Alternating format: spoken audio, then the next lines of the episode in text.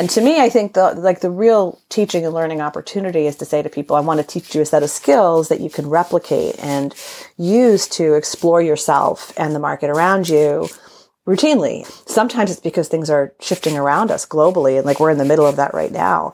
And I think the people who are going to come out of this um, differently are the people who have that skill set around. Okay, how do I assess where I am, who I am, what I want, what I'm good at, and what the market needs, and then how do I put that into action somehow. Welcome to Cross Pollination. We're a member of the Alberta Podcast Network, powered by ATB. I hope everyone listening this week is safe and doing well.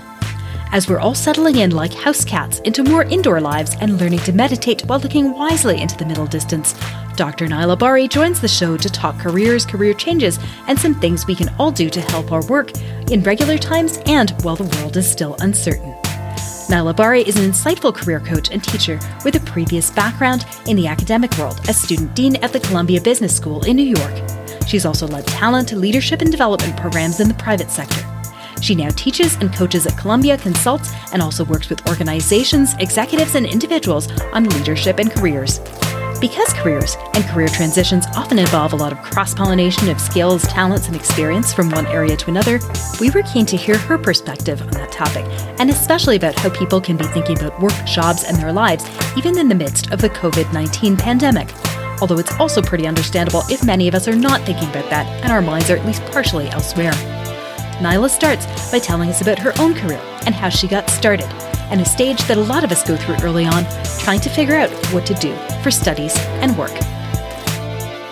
So I graduated from undergrad with a degree in literature, actually two degrees, English and French literature.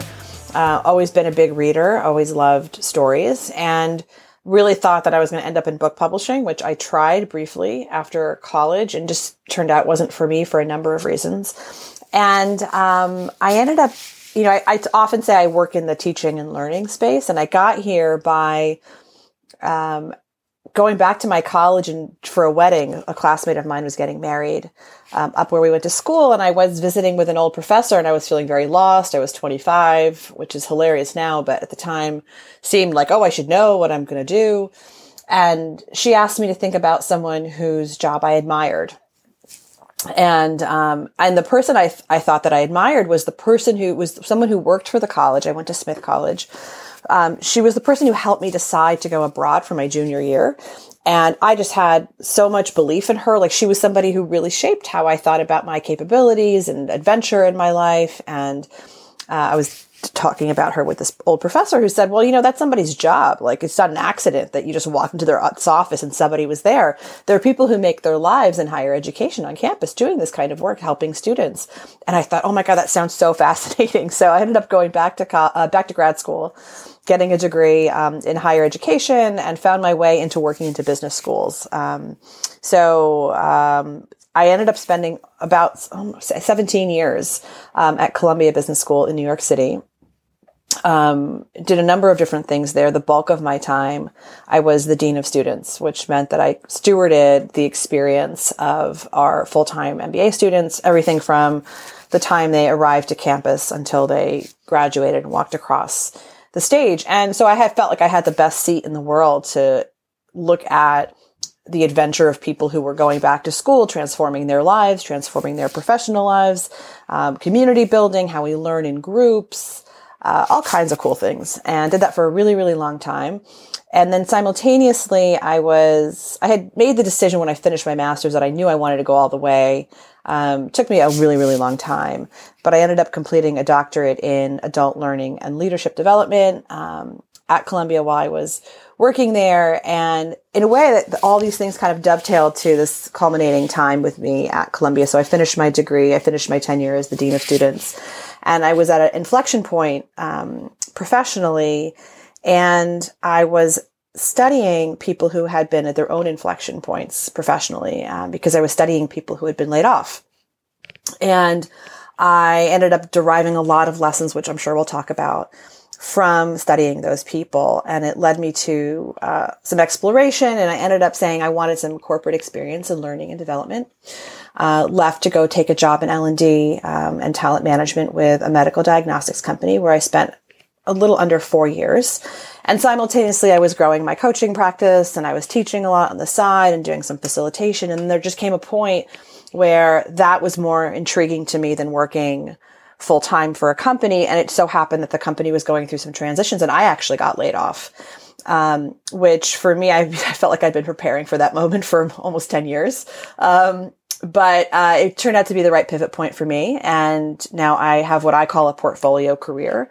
Uh, that involves teaching and facilitation and being in the classroom with people. It involves a fair amount of coaching, both executive coaching and within organizations and also doing some private coaching with people who are either looking to advance their skills or to make radical changes in their careers. And I do some consulting um, with different kinds of organizations around the teaching and learning human capital space my 25 year college reunion was supposed to happen this spring, right? It's all, of course, been canceled as a result of all the things going on globally. But when I look at 25 years of work history, I think now it kind of makes sense. I see a narrative now that I didn't when I was in it, right? So it felt like in the early stages, I was just bumbling around New York like a lot of young people are, just taking jobs and figuring out if I was going to go to law school or not go to law school or go to grad school um, and then when I ended up working on a college campus, I didn't really have a long term vision. I thought I just really love what I'm doing. It feels really rewarding. It feels kind of hard, but just the right amount of hard. Um, it's fun. So I'm just going to keep doing it until I had hit kind of a wall where I just knew it was time to do something else. And then I made the best decision I could with the information I had. Um, now things feel purposeful. Um, but it's only in retrospect that I can look at it and say, oh yeah, I see some, I see some through lines that I might not have seen when I was in it. I asked Nyla how people can select the kind of work they do and what happens when our job interests change over time.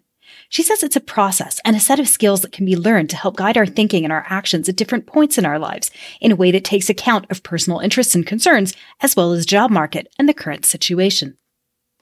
Yeah, I mean, I think there's a number of factors we have to think about. There's always, you know, I sometimes say there's personal factors and there's practical factors, right? The personal factors are when we are thinking about what we're curious about, what we're good at, what is intriguing enough that we are willing to spend focused time doing.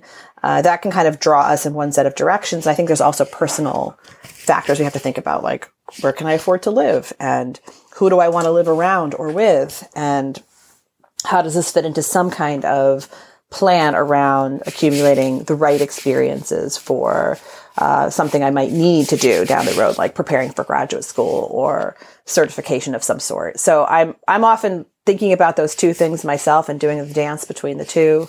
Um, and guiding people to think about those things. I don't think it's a bad idea to pursue things that you love. I think figuring that out um, is a big piece of the work I do with people. And I think what I've come to really understand is how much that can evolve over time. And I think I'm a classic example of like something that was amazing for me for many, many years kind of ran its course. And I think that's the process of looking at that routinely and asking yourself, is this the right thing for me right now? Or as much as I can guess about the future, um, is part of the skill set I want people to build. I think we do it for kids in college or maybe in grad school. You kind of say there's a career development path and this is how you're going to get your first job afterwards. And then we kind of say, okay, best of luck to you. Um, and to me, I think the, like the real teaching and learning opportunity is to say to people, I want to teach you a set of skills that you can replicate and use to explore yourself and the market around you routinely. And sometimes it's because time is passing and it's been a year or three years or five years. And it's just that natural, season of our life. Sometimes it's because things are shifting around us globally, and like we're in the middle of that right now. And I think the people who are going to come out of this um, differently are the people who have that skill set around, okay, how do I assess where I am, who I am, what I want, what I'm good at, and what the market needs?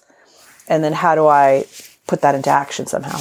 Some of Nyla's earlier work looked at the 2008 financial crisis and how different people emerged from that time with respect to their careers. I asked her about how that work is relevant now at a time when COVID-19 has reshaped people's lives and work, as well as the economy globally. And there's little certainty right now about how things are going to look exactly in the near or further future. She has some great insights on what people can do right now while things are still uncertain. So I studied, I qualitative research on people who'd been impacted by that uh, global event. Um, and I'm really thinking this is, we know what's happening with um, COVID 19 is so new. It's only the last three or so weeks here that this has been a big factor for us. And I'm trying to draw parallels and understand um, how it might connect to what we have been through before um, in this country and globally. Um, it's hard to say exactly what's going to be the same. I think what will be uh, lasting and things impactful will be people's behavior around this. So, one of the big takeaways from my research project um, after the recession was that uh, really what distinguished people who had good outcomes post layoff from people who had less ideal outcomes post layoff was around their actions that they took, their behaviors. And as people are calling me and reaching out to me now saying, what am I supposed to be doing? That's what I'm pointing them to saying, listen, things are happening so quickly and we don't yet have a real handle on what's going to be happening across industries, across markets.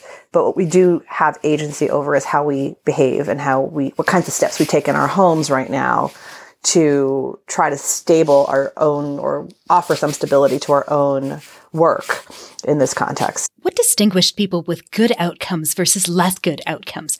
What do different outcomes look like? So I would say a good outcome, let's use that criteria of personal and professional that I mentioned earlier. So a good outcome for me from a personal point of view would be meaningful work. So it work that feels it's the right way for you to overlay your skills, your interests, the things that you're good at, where the market over where the market uh, has requirements, right? So that it fulfills you, gives you some sense of agency, some sense of creativity, some sense of pride. So that's from a personal point of view. From a practical point of view, appropriate work, would signal things like being able to pay my bills, being able to meet my family's needs. Um, so people who have good outcomes are hitting both of those criteria. Um, and I found there are some people who, after the layoffs of t- 2008, 2009, like four or five years later, were still not meeting that my, my qualifications for good outcomes. They were not able to provide for their families and um, they were not personally okay, right? So they were feeling demoralized. They were feeling discouraged. They felt lost. The word stuck came up over and over again. Um, so I, that's how I think about what a, what a good outcome is. The people I, I want to see, I want to see people thrive in that way where they can both pay their bills and feel good, feel positive, feel optimistic about the future and contribute in a meaningful way. When there is disruption, um, you know, one of the things that I think hooks people into getting stuck is over attachment to what I'm doing next, looking almost exactly what, like what I was just doing.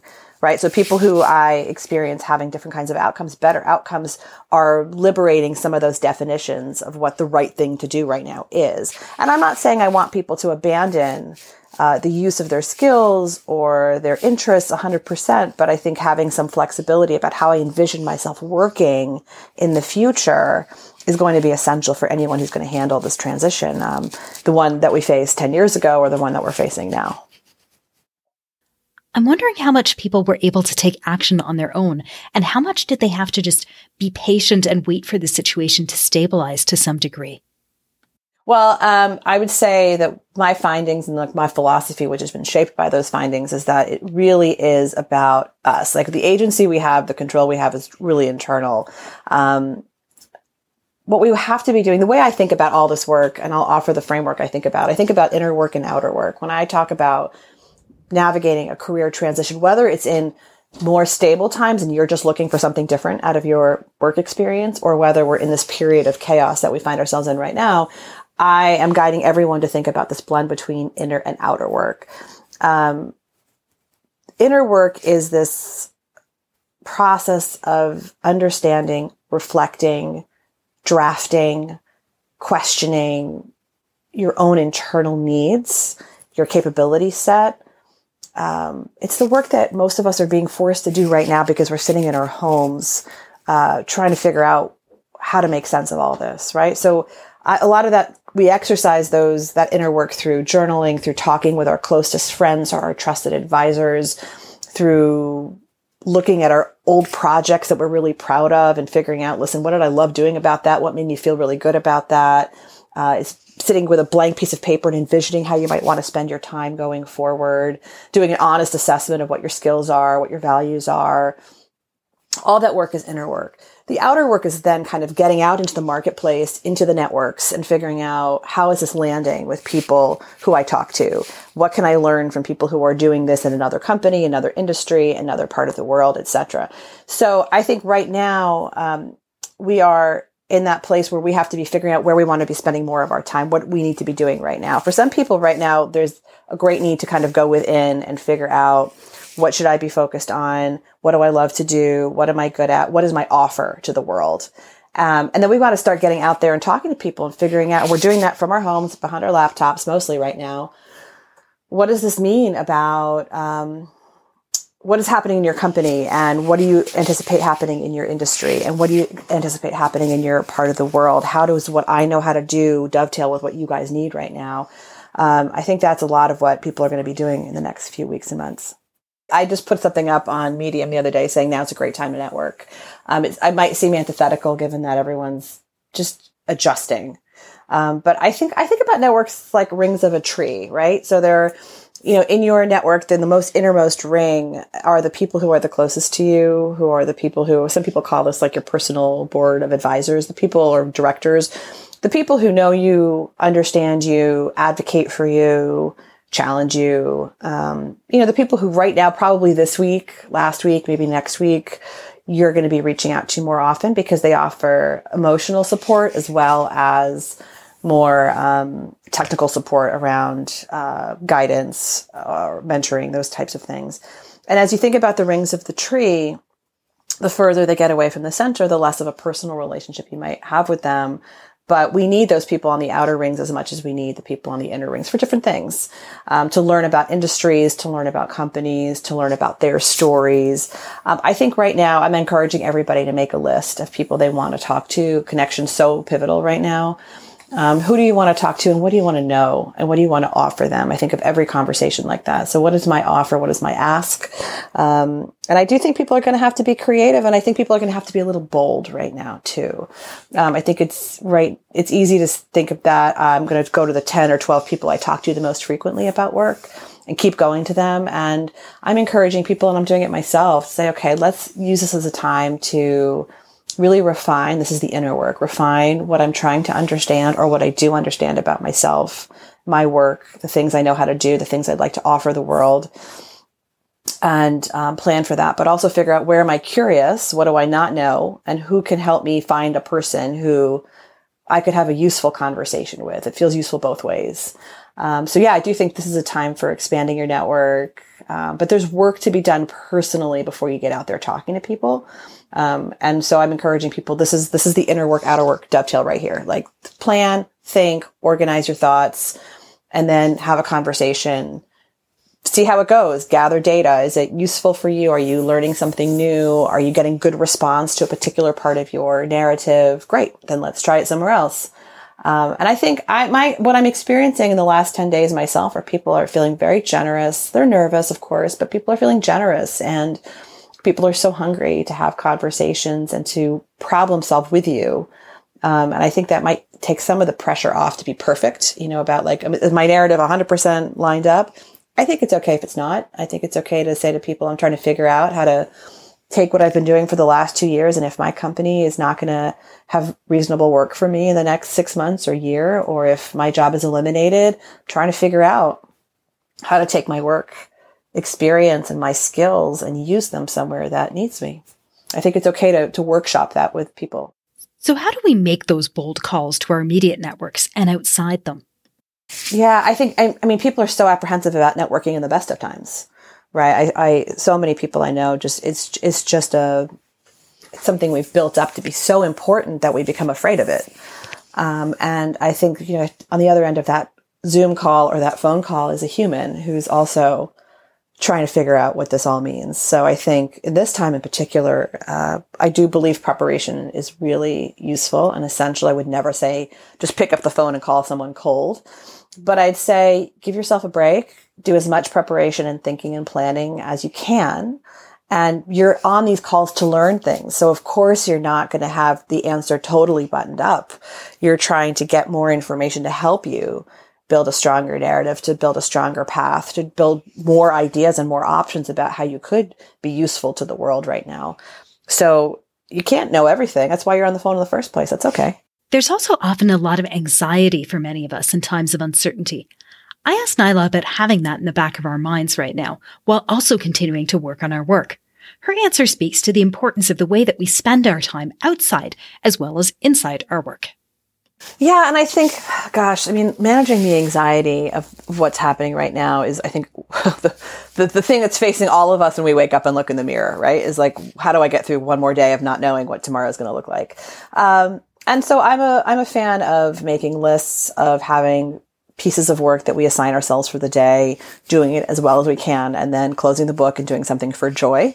Um, one of the things that I learned in my research and I have put into massive practice with my own life and those of my clients that people who have really good outcomes after career disruption are doing something to invest in themselves beyond work all the time. So just doing something for love, for joy, for pleasure, for learning. Um, it reminds us that we are whole people and that we have things that light us up and make us feel amazing and that we're good at, and that joy can be derived um, in even small things like making dinner. And it reminds us that as, as big a thing as work is, listen, I talk about work all the time. My whole career is built around work. Um, I think about work a lot. I talk about work a lot. I research about work a lot. It's not the only thing in my life. It can't be the only thing in our lives. Um, and especially right now, um, it, it, really can't be the only thing in our lives. So uh, there's this kind of surprise to most people when I say, go do something you love that has nothing to do with your job or your job hunt. You know, go make dinner, go take an Italian lesson, uh, go for a walk with your dog, go pick up your tennis racket, like whatever makes you feel like yourself again. That's what we want. I mean, I sometimes say that the workplace for me is just an arena to explore who I am as a person and I think that's true for all of us. We spend a ton of time at work and it, it's the, uh, it's the place where we can grow into our full selves. And sometimes we, we learn things at work that we apply into our lives outside of work, how to be patient, how to be a good team player, how to create lemonade out of lemons. Um, sometimes it's the way that we live outside of work that informs our work, right? How to be creative, how to be playful. Um, so I'm always thinking about the dance we do between the time we spend at work and the time we spend outside of work because they're all reflective of who we are as people and who we're becoming as people. And so, um, one of the things I'm saying to people right now is please try to find something you love doing that has nothing to do with panic about work or thinking about work, uh, because it, the reward will be there in the long run. Right now, it's, it's hard to keep our eyes on the long run. I know I'm struggling with it too, but, um, I have to keep my eyes on the, on the long game. On the topic of things that bring joy and that are outside of our work, Your Forest is a podcast about the natural world. You can hear stories about the environment, renewable resources, and more. It's a podcast for those who can't live without the joys and wonders of wild things. You can find Your Forest wherever you get podcasts or at yourforestpodcast.com. On a different note, what about Netflix and all those other things we use to distract ourselves? You know, I need a little Netflix too, and I, you know, I, I, I admit it. Um, and I, you know, listen, it's the same thing. It's like the difference between reading short form stuff online and diving into something really meaningful and substantial, and long form that pushes your brain to go deep. Uh, I need a little. Sometimes I just need a BuzzFeed article, um, and sometimes I'm going to pick up Jane Austen. It's okay. Um, you know, we have to be honest about, uh, you know, I need a little sugar high once in a while too, so it's okay. So it's also about being where we are and accepting it. Going back to thinking about careers more broadly, and especially about transitions, Nyla talked earlier about both the inner work that's needed and the outer work and the actions we can take. If you listen to any of our earlier episodes with three people who reinvented their work from different jobs in the oil and gas industry, those guests also talked about doing this and taking the time to figure out some of the internals, like the things that they enjoyed and they were good at in their previous roles, and how they went about identifying new jobs where they could apply some of those interest skills and experience and redeploy them. Nyla talks about how she works with clients going through that process. Yeah, yeah. So when I think about inner work, one of the first places I send people is into their own work history and to say, let's take a look at what you've accomplished uh, in the last period of time. So for some people, that's three or four years. For some people, that's 20 years. Um, I do a couple of exercises with my clients around tracking what I call your peak, your peak moments and your bleak moments, like the moments that were amazing, your peaks, like great, work, great work, great flow, great learning, great productivity. Um, and then your bleak moments, which is like work when you've dreaded showing up in the morning or you've um, not been proud of the work you've done because you know you weren't showing up at your most um, productive or your best. And I want to tell people, how do I make sense of that? How do, when we look at those patterns, what does it start to tell us about the type of work, the context where your work's taking place, the people with whom you're working? Let's learn from that. Um, and then part the one of the next steps I want people to do is build what I call their highlight reel, which is to take the work they're the proudest of, uh, which demonstrates their skills, their talents, their unique imprint on the world, and allows them to construct stories that are impactful. So when they're talking to people in networking and job interviews uh, or whatever they're doing, they have a couple of key stories on um, of, of their value of what they know how to do really well. And I found that when I did my research on people who were laid off, the people who understood how to talk about this had really different outcomes, right? So listen, when you have lost your job or when you're about to lose your job or when uh, you're living through times like we're living in right now where things feel so uncertain, all the panic sets in and you get a lot of, I don't know what I'm good at. I, I don't even know what I would do next. I don't know. I don't know you do know. No one else is going to know but you. So let's do the work to figure out how you're going to talk about it. Uh, and the people who make time, and sometimes it takes a couple days, weeks, maybe even a month to build these stories, to test them out with people, to uh, refine them.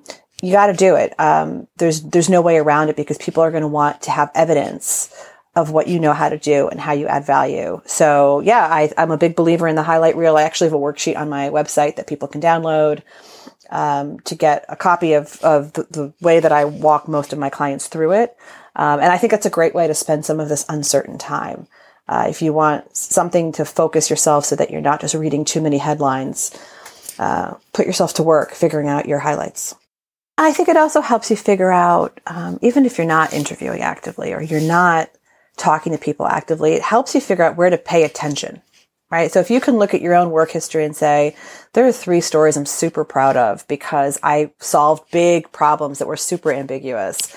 I think right now, not only does that prepare you for when you eventually feel ready to go interview and uh, talk to people, but it reminds you of how capable you are. And I think that's one of the things that we, we're experiencing now is when, or whenever there's disruption or chaos in the workplace, you start to feel so small. Like, what am I supposed to do? And doing this work reminds you that you are strong and that you are resilient and that you have gotten through difficult times before. And maybe the context wasn't as dire as what we're facing now, but those are the same muscles you get to activate, you get to put to use again. And that's what I want people to think right now is like, where can I dig deep and realize what I'm capable of doing in other times so that as I move into this new state, whatever it is, um, I'm not starting from scratch. I have a, I would say, a fair amount of clients who are working, who are either not working to what they believe to be their full potential, or they're not working in a way that is meeting their criteria for work worth doing, meaning that it might feel fine on paper, but when they evaluate how they feel at the end of the week or the month, it's just not for them. Um, I have people I'm working with who have been laid off. I have people I'm working with who have been uh, away from work for several years because of childcare or other reasons. Uh, in some ways, I don't know that it matters so much. I think that this is the work that we owe ourselves. Uh, we're going to spend more time working in our lives than we're going to do anything else while we're awake. So I think we owe ourselves the experience of digging deep and figuring out what we're meant to be doing in the world in a way that meets both of our personal and our practical needs. Um, do I think there's urgency when you're out of work that might not be around when you are working? Of course. Uh, but the skills to me are not so different. And I think even if you are in a job right now and it feels like it's going to be okay through all of what we're experiencing, do the work, do the personal work to figure it out because the world's going to be look different two, three, four months from now. And the world might need your skill set and your offer in a different way. And I would love for people to have really the ideal match between what they know how to do and what the world needs. So I think we owe ourselves the work one way or the other. One of the other topics that came up in the oil and gas work reinvention episodes was the importance of having mentors who've been where you want to go and who can tell you the route they took to get there or give you good advice in getting through the tough times. Those mentors can come in a lot of different forms, not necessarily formal mentors. I asked Nyla what mentorship means in the context of the work she does. Her definition ranged from formal mentors to other people in your networks to authors whose work informs your ideas, all people whose experiences provide you with data that you can use to make your own decisions. Yeah. So I, you know, I, I'll be honest. I kind of uh, mentoring for me is a is a pretty complex term. Um, but if if the principle behind this is to say I want to understand how other people have done this transition or made this pivot or added to their portfolio, I think that's extremely useful. So I often talk in terms of data and I'll say we are our primary source of data. Start with your work history, your interior life, the things you love to do. Where have you been? Where are you now? What do you envision your future being? That's your first data set. And I do a lot of work with people on just understanding themselves as a primary source of data. The second thing I say is we got that's outer work. Let's go out and get some new data, right? And some of the best data comes from people who have done something that you think is interesting. I, you know, I bring you back to my original story of how when that teacher of mine from Smith said, whose career do you admire? I was looking internally in my little mental Rolodex of like, who are the people who had jobs I thought were cool? And that advisor, that international study advisor, she was that story for me that I was like, ooh, what she does sounds really interesting. You know, current present day Nayla would go and call her and say, Hey, I want to talk about how you got into this. I didn't do that because I didn't even think of it at the time, but um, who, how'd you get into the field? What were the choices you made? What were the pivots you made? How did you start? What do you think I need to be thinking about? I'm encouraging people frequently to have those kinds of conversations as a source of data collection.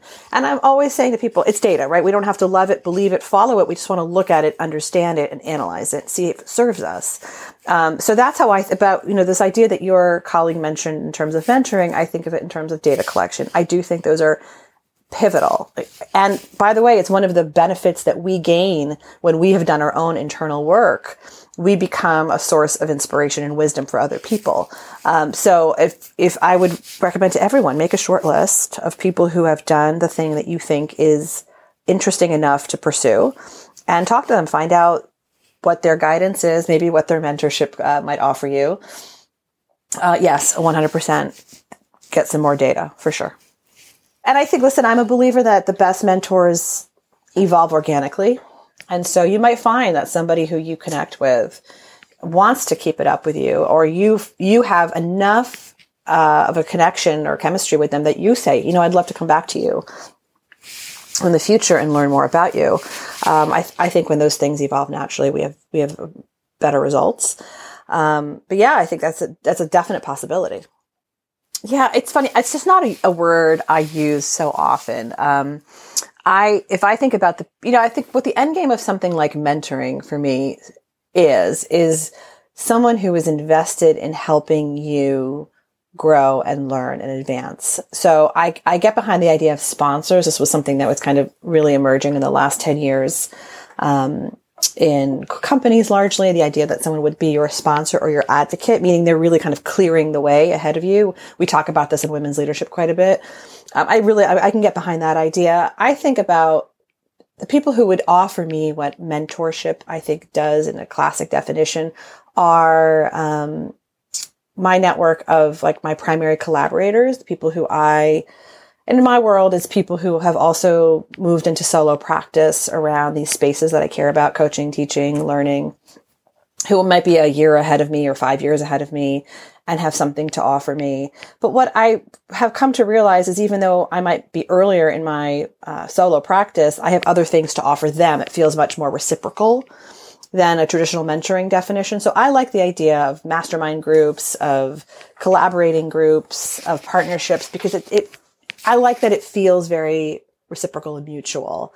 Um, and I'm other other people who are way ahead of me. They're my teachers, and I'm I love that. I love assembling a group of people who can teach me things, and I love having a group of people who I'm teaching. Um, whether that means in the most classic way, like they are my students in a classroom, or they're people who are just earlier on their path. Um, yeah, so. Um, I think, listen, the end game for me, let's get data into the system. However, it comes to you. Some of my favorite teachers are people I don't even know, right? Like I, I say this all the time, like Anne Lamott is one of my favorite writers and she writes about writing and spirituality and a whole bunch of things about just the experience of being human. And I refer to her work all the time, even though I've never met her. Actually, I met her at a book signing once, but she wouldn't remember me. Um, yeah, Parker Palmer is another guy. I read all his stuff. He's a educator and teacher um, uh, in the Quaker tradition. I read all of his work. I take you know workshops with him online, and I consider him to be a major influence in how I think, even though I've never met him.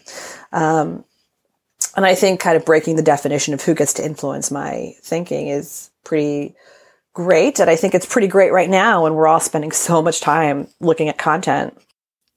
Another topic that we've been pretty excited to talk about in our episodes on innovation and design is experiments. They've been pretty critical in a lot of areas for trying out the feasibility of different ideas in a structured way while managing risks and seeing what can be learned. It turns out that in career design, they're no less important, and experiments can take a lot of different forms. This, yeah, this was one of my biggest findings in my research. It continues to be something I believe in so wholeheartedly that one of the best ways we get new data into the system is by designing and conducting and evaluating experiments. Um, I think that's how that's how I got where I am. It's I created all these experiments. Can I run a side hustle? Can I pitch my coaching services? Can I teach in a classroom after so many years of being a student in a classroom? Um, one of the things I see people do now is experiment and use it as a way of managing risk, learning a lot, building some resilience and redundancy into their income streams. There's so many ways in which it's helpful. Um, and one of the things I love to do with clients is help them design the, the right experiment for them at this moment in time. I think this is what we're going to be seeing a ton of right now. And um, I would I would encourage everyone to be thinking about this right now. How can I get new data into the system that might educate me about what my skills really are, how viable they are, how sellable they are, how needed they are? Um, it's also a chance. One of the best ways I know that people can make substantial pivots is to try something small, right? Um, if you, when I was uh, doing my original research, I had talked to a woman who was the director of operations for uh, uh, like a homeware company, dishes and plates and glasses, those kinds of things. And um, she was laid off and spent some time thinking, am I going to go back into working in that kind of operational role? But in her life, her kids were out of the house. She developed a really strong interest in fitness and wellness, which she had kind of used as a hobby over the years. And she thought, what if this is the period of time where I convert this hobby into something I do full time. And it turned out in her life that she ended up picking up a couple of consulting projects that were more operations focused where she could leverage her skills immediately. But she picked up a number of side hustles to um, coach um, athletes and get certified in a couple of different modalities. And over the course of three years, she made the pivot from having operations be 70% of her work to going down to being 20% of her work so she could fill the balance up with this other stuff, the fitness and health and wellness stuff. And she did it by experimenting. Like, let me try this for two months. Let me try this for five months. Let me try this for one year. Let me see if I can reach the numbers I need to reach in order to provide for my family. Let me see if I feel as good as I think I'm going to if I'm at the gym 20 hours a week rather than five hours a week. That all of that is data collection. And I'm, I'm all for it. Yeah. Otherwise I think we're just hurling things at the wall, hoping something sticks. And I think that's exhausting. You know, it's not productive and I think it burns us out really fast. Um, so you might ask, you know, what is, if I think about this period of time, um, it might be, you know, how do I take the skill set that I honed in my last job and make it viable to be paid for as an independent contractor? Um, or if I want to look into an industry that I've always been curious about but never really taken a step in, how do I find out what the most important skill sets or experiences are? and how close am I to having that? If I if I find there's a gap, the next question becomes how can I most economically and in the least amount of time close that gap? So start with a question. Yeah, a question where you can measure the results, right? You want to get data, you want to be able to analyze that data. So how can we design those experiments? Well, you always want to start with the research question, right? Like to not to put too much of a teacher hat on, but you want to start with what is the thing is that I'm trying to figure out, right?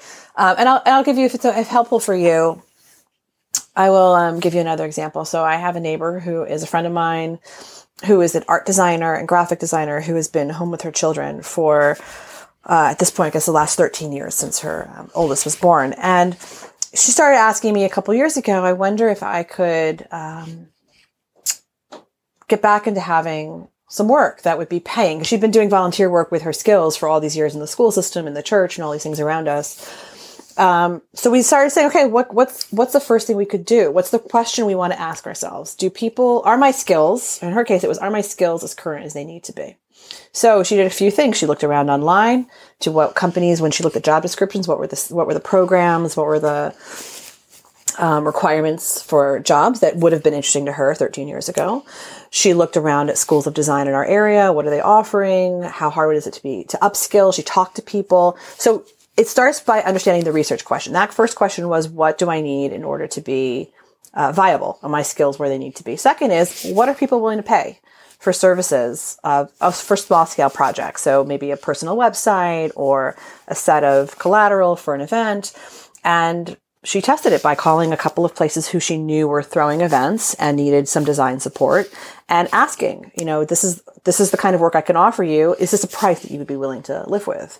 Um, so that's how we, people start is with the question, what is it that I need to know? Sometimes it's a question around skills and do I need to upskill? Do I need to take a class? Do I need to do something else? Sometimes it's a question around interest. Can, like this woman I mentioned with the gym, can I be satisfied if I'm not the person who's taking the spinning class, but the person leading the spinning class? Like, is it going to feel as rewarding for me? Um, for a lot of people that I studied after the layoff, um, was, you know, can I be comfortable working alone? Can I take the thing that I used to do within an organization and offer it as a freelancer or as part of the gig economy? Um, try for take a project on and evaluate not just am I getting paid enough, but am I producing my best work when I'm really sitting at home for most of the day or I'm working alone in a coffee shop or in a co-working space? So those, I always say start the experiment by asking the right question. What is it that you don't know that you need to know? Um, and I think that helps you design a more viable experiment. So, one of the trends that might emerge from this present time or strengthen in places where it's already well underway is portfolio work. One question I had for Nayla was if, in her experience, that's becoming more compatible with more traditional employers, and if companies are becoming more receptive to transitions generally, or open to the value of experience that cross pollinates different fields and sectors. If I if I reflect on my own time working on my own, I think there are companies for who, from a cost perspective, really do value contractors and gig workers. I also think there's something about outside experience that companies are have an appetite for. And I noticed that there are some companies I work with, especially on the talent side, uh, manager development side, who like that I have a foot in higher education. I have a foot in companies. I have a foot in health systems. I only have two feet, but I, I, I, I should, well, however that expression is supposed to go, that I have experience in a number of those different areas because it allows us to draw on best practices across industries.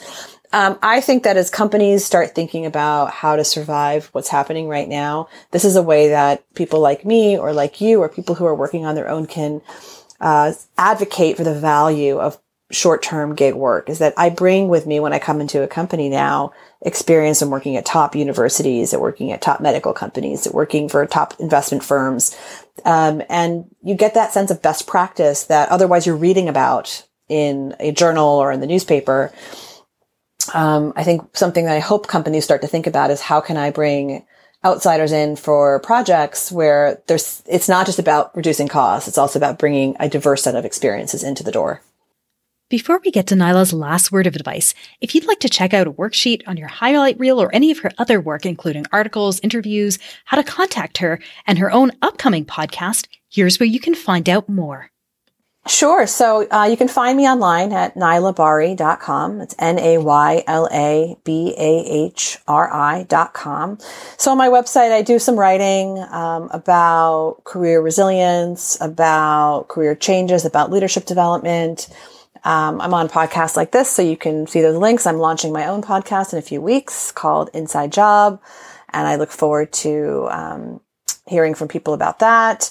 Um, like I said, I offer that worksheet on how to develop your own highlight reel. And I'd love to hear from people because my work is evolving as the markets are evolving and people's needs are evolving. So let's stay in touch. What's your podcast about? We're actually targeting um, an April 15th launch. It's called Inside Job. I'm doing it with my colleague Eric Johnson, who is the head of career services at the Kelley School of Business um, in Indiana. And we're talking about work and leadership and this idea that uh, if we're going to spend so much time of our lives at work, let's make it work for us. We're always keen to promote more great podcasts, so we'll be looking forward to that. In the meantime, here's Nayla's final word of advice on working on the work you do, and especially now. The good news is it's not too late. The thing I would add is um, I get the sense sometimes that people feel like, oh my God, I should have started on figuring out my career backup plan already. Now we're in the middle of a crisis and it's too late. And I just have to say, I don't think that thought serves us. And uh, whether or not we should have had a few extra months of salary stashed away or we should have had our highlight reel done already, my encouragement is today is a great day to begin. And whether that means cutting one cost so that you can have a little bit of a cushion in the bank, or whether that means devoting one hour to looking at your work history and figuring out what it tells you about what matters to you, now is the right time to start. And just there's, you don't have to do this alone. Um, there are lots of resources to help you navigate what is choppy waters, and we will get through this. If you enjoyed this podcast, you might like to check out Tight Ends, another podcast on the APN. Find out what happens on sports podcasts when there's no sports. There's still lots to talk about, and it's pretty fun. That's it for this episode with Nayla Bahri. I hope you found it useful. Over the coming weeks and months, Cross Pollination will be doing more episodes on cross pollinating, innovation, and creative themes, also focusing on what people and organizations are doing or can do to help them prepare, get through, and consider their work in the world as it is right now. Join us for our next episode with Diane Mulcahy. Among other things, she's author of the best-selling book, The Gig Economy, and she'll talk about her perspective on establishing gig or portfolio careers.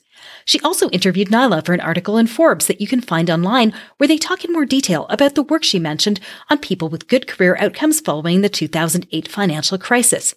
At Cross Pollination, I'd love to know what you're thinking about with respect to work right now. You can connect with the show on Twitter at Pollinata1 or on our website, crosspollination.co. I always appreciate hearing too if you enjoyed the show or if you've introduced it to other people. Thanks for listening and take care. See you next time.